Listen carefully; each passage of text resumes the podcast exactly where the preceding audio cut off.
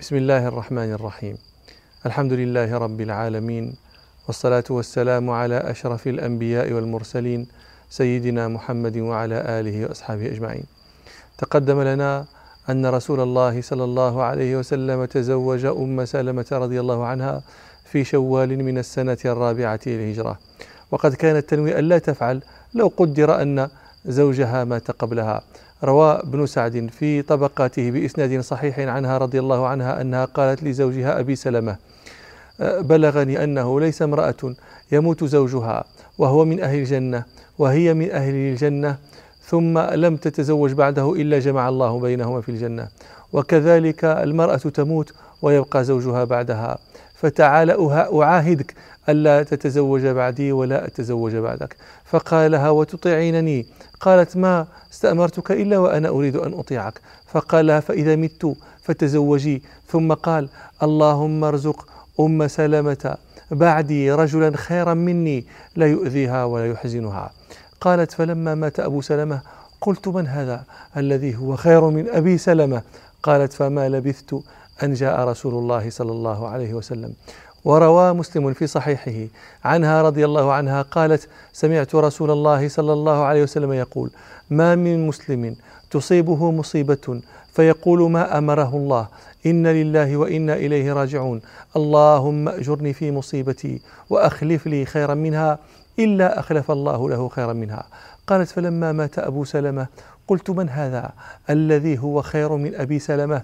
أول بيت هاجر إلى رسول الله صلى الله عليه وسلم. يعني الحديث أخلف لي خيرا منها. الدعاء يأمر النبي صلى الله عليه وسلم أن يقال عند المصيبة وأخلف لي خيرا منها. هي تنظر وتبحث. لا تكاد تجد من هو خير من أبي سلمة. أول بيت هاجر إلى رسول الله صلى الله عليه وسلم. قالت فأخلف الله لي رسول الله صلى الله عليه وسلم. لما انقضت عدتها بعثت قالت بعث إلي حاطب بن أبي بلتعة يخطبني. وروى الطحاوي في شرح مشكل الآثار عن أم سلمة رضي الله عنها أنها لما انقضت عدتها بعث رسول الله صلى الله عليه وسلم إليها يخطبها فقالت مرحبا برسول الله صلى الله عليه وسلم. إن في خلالا ثلاثة في خصالا ثلاثة. أنا امرأة شديدة الغيرة. وأنا امرأة مصبية مصبية عندي صبية عندي أولاد كثير. لأن لما مات أبو سلمة رضي الله عنه ترك لها سلمة وعمر وزينب ودرة. فقالت أنا امرأة مصبية يعني مثلي لا يصلح للزواج للرجال. وليس أحد من أوليائي شاهدا يزوجني. فغضب عمر لرسول الله صلى الله عليه وسلم. لما سمع جوابها فأتاها وقالها أنت تردين رسول الله صلى الله عليه وسلم؟ فقالت يا ابن الخطاب إن في كذا وكذا. فأتاها رسول الله صلى الله عليه وسلم فقال لها أما ما ذكرت من غيرتك فإني أدعو الله أن يذهبها عنك وأما ما ذكرت من صبيانك فإن الله سيكفيهم وأما ما ذكرت من أنه ليس من أوليائك أحد شاهدا يزوجك فإنه ليس في أوليائك أحد شاهدا أو غائبا يكرهني فقالت أم سلمة لابنها زوج رسول الله صلى الله عليه وسلم. وها هنا سؤال لماذا عمر رضي الله عنه يأتيها ويكلمها ويقول لها كذا وكذا؟ ما الحيثية التي بها عمر رضي الله عنه يخاطبها؟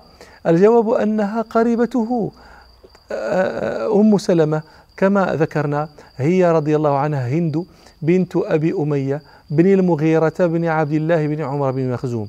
وعمر الخطاب أمه هي حنتمة بنت هاشم بن المغيرة بن عبد الله بن عمر بن مخزوم. أم سلمة هند بنت أبي أمية بن المغيرة. وحنتمة هي حنتمة بنت هاشم بن المغيرة. فأم عمر بن الخطاب وأم سلمة بنت عم فيكلمها لأنها بنت عم أمه فلذلك قال لها ما قال والله أعلم.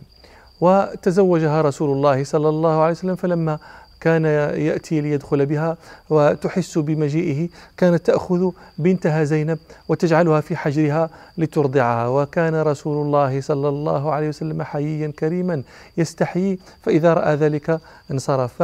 فطن لصنيعها أخوها من الرضاعة عمار بن ياسر رضي الله عنه. فروى أحمد أن رسول الله صلى الله عليه وسلم كان يأتي أم سلمة رضي الله عنها ليدخل بها فكانت تأخذ زينب فتجعلها في حجرها. فعلم بذلك أخوها من الرضاعة عمار بن ياسر فأتاها فقالها أين هذه المشقوحة المقبوحة التي آذيت بها رسول الله صلى الله عليه وسلم؟ فأخذها وذهب بها. فلما جاء رسول الله صلى الله عليه وسلم جعل يردد بصره في البيت ويقول صلى الله عليه وسلم أين زناب؟ ما فعلت زناب؟ فقالت له جاء عمار فأخذها وذهب بها فحينئذ دخل رسول الله صلى الله عليه وسلم بأهله. وفي هذه السنة أيضا على الصحيح تزوج رسول الله صلى الله عليه وسلم زينب بنت جحش الأسدية وهي ابنة عمته أميمة بنت عبد المطلب. تزوجها صلى الله عليه وسلم بعد أن طلقها زوجها زيد بن حارثة رضي الله عنه. فزوجها ربنا سبحانه من نبيه صلى الله عليه وسلم بنص الكتاب. فلما قضى زيد منها وطرا زوجناكها. هذا هذا النص في تزويج ربنا سبحانه آه، زينب من رسول الله صلى الله عليه وسلم. فكانت تفخر بذلك على سائر أزواج النبي صلى الله عليه وسلم. روى البخاري في صحيحه عن أنس رضي الله عنه قال جاء زيد يشكو.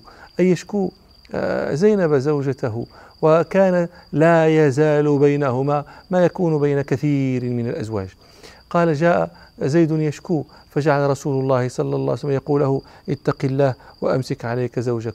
قال أنس فلو كان رسول الله صلى الله عليه وسلم كاتبا شيئا من الوحي لكتم هذه الآية يريد رضي الله عنه قول ربنا سبحانه فيها وتخفي في نفسك ما الله مبديه. هذا شيء لو كان يمكن أن يخفي رسول الله صلى الله عليه وسلم شيئا من الوحي لخ... لا لا لا لكتم هذا صلى الله عليه وسلم لكنه لم يكتم شيئا. قال أنس فكانت زينب تفخر على سائر أزواج النبي صلى الله عليه وسلم. بذلك تقول زوجكن أهاليكن وزوجني الله من فوق سبع سماوات. وفي رواية عند البخاري أنها كانت تقول إن الله أنكحني في السماء. وقول ربنا سبحانه وتخفي في نفسك ما الله مبديه الصحيح أن الذي كان يخفيه رسول الله صلى الله عليه وسلم وأبداه ربنا سبحانه أن ربنا كان أطلعه على أنه سوف يزوجه منها وهي عند زيد بن حارثة. ربنا سبحانه أخبره أنها زوجته وهي لا تزال عند عند زيد. فكان النبي صلى الله عليه وسلم يكتم ذلك ويخفيه وربنا سبحانه كأنه عاتبه. لما جاءه زيد أنه كتم ما ربنا سبحانه سوف يبديه وقال له آه، اتق الله وأمسك عليك زوجك. ولم يقل له لم يخبره بما أطلعه ربنا سبحانه عليه. وقال سبحانه وتخشى الناس والله أحق أن تخشاه وتخشى الناس تخشى مقالتهم أن أنهم يقولون إنه تزوج بنت متبنى بنت ابنه. وقد كان رسول الله صلى الله عليه وسلم تبنى زيدا حتى ما كان يقال إلا زيد بن محمد. فتخشى الناس تخشى لهذا مقالتهم. والله أحق أن تخشاه فلما قضى زيد منها وطرا وأراد ربنا سبحانه أن يقطع تلك الأحكام الجاهلية أي قطع أجلى وأبهر وأبين من أن يزوج ربنا سبحانه رسوله صلى الله عليه وسلم من بنت متبناه فذلك الحاسم لمادة هذا الحكم الجاهلي. وهذا هو الصواب في الذي كان يخفيه رسول الله صلى الله عليه وسلم وأبداه ربنا سبحانه. أما ما رواه الطبري معرفا لا مستشهدا و آه، ابن سعد في طبقاته والحاكم في مستدركه من أن الذي كان يخفيه رسول الله صلى الله عليه وسلم هو ما ألقي في قلبه من آه، حب زينب وهي تحت زوجها وأنها سمعته تقول سبحان الله مصرف القلوب وأن زيدا جاءه يعني يعرض عليه أن يتنازل عنها فهذا كله منقول بالأسانيد الضعيفة التي بعضها أشد ضعفا من بعض فهي لا تصلح حينئذ لأن يقوي بعضها بعضا. وفي قصة زواجها. يروي مسلم في صحيحه عن أنس رضي الله عنه أن زينب رضي الله عنها لما انقضت عدتها قال رسول الله صلى الله عليه وسلم لزيد بن حارثة فاذكرها علي أي اخطبها لي. فأتاها زيد بن حارثة قال فوالله ما هو إلا أن ذكرتها حتى عظمت في عيني فما أستطيع أن أكلمها. ها هنا قد يتساءل كثير من السامعين كيف يكون هذا؟ زينب رضي الله عنها كانت زوجة له كانت تكون معه. كيف يقع هذا الإجلال في نفسه؟ وهذا الإعظام لها وهذا الإكبار لها حتى يغلب على كلامها. الجواب عن هذا أن لما أتاها وعلم أنها تصلح أن تكون زوجة للنبي صلى الله عليه وسلم رسول الله صلى الله عليه وسلم الآن خطبها وهي تصلح أن تكون زوجة له. يعني إذا قبلت ستكون زوجة له. وتكون حينئذ أما للمؤمنين. تغير التصور الذي كان له في نفسه عنها. كانت زوجة الآن صارت أما للمؤمنين. هذه الحرمة العظيمة التي صارت لها عنده جعلت لها في قلبه إجلالا عظيما لم يكن لها عنده حين كانت زوجا له. فلذلك قال حتى ما أستطيع أن أكلمها. قال فنكست على عقبي ورجعت القهقرى وقلت يا زينب قد بعث رسول الله صلى الله عليه وسلم إليك يخطبك. فقالت لست بقاضية شيئا حتى أؤامر ربي. يعني حتى أستخيره. فقامت لمسجدها أي فصلت فنزل قول ربنا سبحانه فلما قضى زيد منها وطرا زوجناكها فدخل عليها بعد ذلك رسول الله صلى الله عليه وسلم لأن الله نفسه سبحانه تولى تزويجه منها. ثم أولم رسول الله صلى الله عليه وسلم وكانت وليمة مشبعة. قل أن تكون ولائم رسول الله صلى الله عليه وسلم على نسائه كوليمته صلى الله عليه وسلم على زينب بنت جحش. روى البخاري ومسلم في صحيحيهما. عن أنس رضي الله عنه قال أولم رسول الله صلى الله عليه وسلم حين بنى بزينب بنت جحش فأشبع الناس خبزا ولحما. قال أنس رضي الله عنه فأرسلت على الطعام داعيا. فيجيء قوم فيأكلون ثم يخرجون ثم يجيء غيرهم فيأكلون ويخرجون. قال فدعوت حتى ما أجد أحدا أدعوه. فقلت يا نبي الله ما أجد أحدا أدعوه. وصنع للنبي صلى الله عليه وسلم طعام آخر. فقد روى البخاري ومسلم في صحيحيهما. عن أنس رضي الله عنه قال لما بنى رسول الله صلى الله عليه وسلم بأهله بزينب آه، صنعت أم سليم يقصد أمه صنعت أم سليم حيسا. الحيس هو خلط من أقط وسمين وتمر. فجعلته في تور. التور آه، إناء آه، يشبه الطست يكون من نحاس ويكون من حجارة ويكون من غير ذلك. فجعلت الحيس في ذلك التور ثم دعت ابنها فقالت يا أنس اذهب بهذا إلى رسول الله صلى الله عليه وسلم وقل له يا رسول الله إن أمي بعثت إليك بهذا وقالت لك إن هذا منا لك يا رسول الله قليل. قال فذهبت به إلى رسول الله صلى الله عليه وسلم. وقلت له يا رسول الله إن أمي بعثت لك بهذا وتقول لك يا رسول الله إن هذا لك منا قليل. فقال صلى الله عليه وسلم ضعه. قال فوضعه أنس فقال له رسول الله صلى الله عليه وسلم ادع لي فلانا وفلانا وفلانا ومن لقيت وسمى رجالا. قال فخرجت فدعوت من سمى صلى الله عليه وسلم ومن لقيت. قال فدخلوا حتى امتلأت الحجرة والصفة فسئل آه، أنس كم كان عدد هؤلاء؟ فأخبر أنهم كانوا زهاء ثلاثمائة إنسان. قال فقال رسول الله صلى الله عليه وسلم ليتحلق عشرة عشرة وليأكل إنسان مما يليه. فقال أنس رضي الله عنه فجعل يأكل العشرة ثم يخرجون ثم يدخل عشرة فيأكلون ثم يخرجون حتى أكلوا جميعا. قال فما أدري أحين وضعته كان أكثر أم حين رفعت؟ هذه أدنى بركات رسول الله صلى الله عليه وسلم. فلما أكل القوم وانصرفوا مكث بعض الناس في بيت رسول الله صلى الله عليه وسلم يتحدثون. وجعل النبي صلى الله عليه وسلم يستحي منهم آه، في البخاري عن أنس رضي الله عنه أن قوما جلسوا يتحدثون فأطالوا المكث. ورسول الله صلى الله عليه وسلم جالس في بيته وأهله في بيته موجهة وجهها آه، نحو الحائط. فثقلوا على رسول الله صلى الله عليه وسلم. فأرى صلى الله عليه وسلم كأنه يتهيأ للقيام فلم يقوموا. فقام صلى الله عليه وسلم فلما رأوه قام قام من قام من القوم فخرجوا وبقي ثلاثة نفر آه، جالسين يتحدثون في بيته صلى الله عليه وسلم. فخرج رسول الله صلى الله عليه وسلم فمر على حجر أزواجه يتقرى حجرهن جميعا كما يصنع صلى الله عليه وسلم في صبيحة ابتنائه يسلم عليهن ويسلمن عليه ويدعو لهن ويدعون له. حتى ظن صلى الله عليه وسلم أن النفر الذين كانوا في بيته قد خرجوا. فرجع فإذا هم جالسون.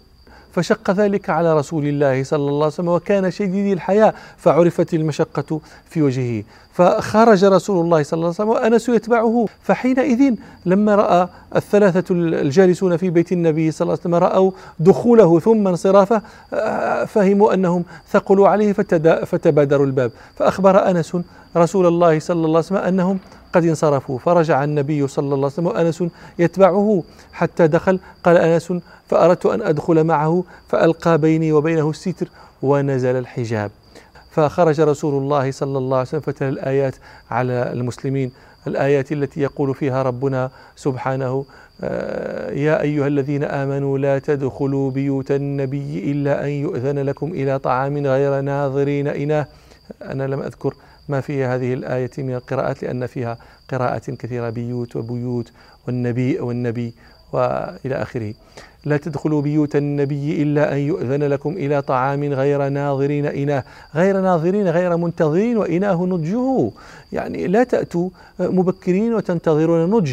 وتطيل المكث في بيت رسول الله صلى الله عليه وسلم. لا تصنعوا ذلك. غير ناظرين إناه. ولكن إذا دعيتم فادخلوا. فإذا طعمتم فانتشروا. انصرفوا. ولا مستأنسين لحديث. لا تطيل المكث. ويستأنس بعضكم بحديث بعض. لا تصنعوا هذا. ولا مستأنسين لحديث. إن ذلكم كان يؤذي النبي. هذا طول المكث هذا. يؤذي رسول الله صلى الله عليه وسلم. فيستحي منكم. يستحي أن يأمركم بالانصراف من بيته. والله لا يستحي من الحق. فنزل الحجاب على نساء النبي صلى الله عليه وسلم فحجبن.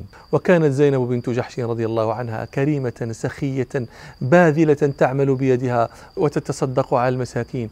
وإياها عنا رسول الله صلى الله عليه وسلم حين أخبر نساءه بأولهن لحوقا به صلى الله عليه وسلم في الجنة. روى مسلم في صحيحه عن عائشة رضي الله عنها قالت قال رسول الله صلى الله عليه وسلم أسرعكن لحاقا بي أطولكن يدا. قالت عائشة فكن يتطاولن أيديهن يعني يذرعن أيديهن أيتهن أطول ليرين أيتهن آه، ستلحق برسول الله صلى الله عليه وسلم أولا. قالت فكانت أطولنا يدا زينب. لم يرد النبي صلى الله عليه وسلم طول اليد آه، العضو لكن أراد طول اليد بالبذل والمنفعة. قالت وكانت أطولنا يدا زينب لأنها كانت تعمل بيدها وتصدق في سبيل الله. وفي رواية عند الطحاوي والحاكم أنها كانت صناعة اليد تدبوغ وتخرز وتتصدق في سبيل الله عز وجل. وقد وصفتها عائشة ذلك الوصف الجميل الذي رواه مسلم في الصحيح فقالت رضي الله عنها ما رأيت امرأة قط خيرا في الدين من زينب وأتقى لله وأصدق حديثا وأوصل للرحم وأشد ابتذالا لنفسها فيما تعمل به وتتقرب به إلى الله عز وجل. رضي الله عنهن جميعا وإلى لقاء آخر إن شاء الله. سبحانك اللهم وبحمدك. أشهد أن لا إله إلا أنت. أستغفرك وأتوب إليك. والحمد لله رب العالمين.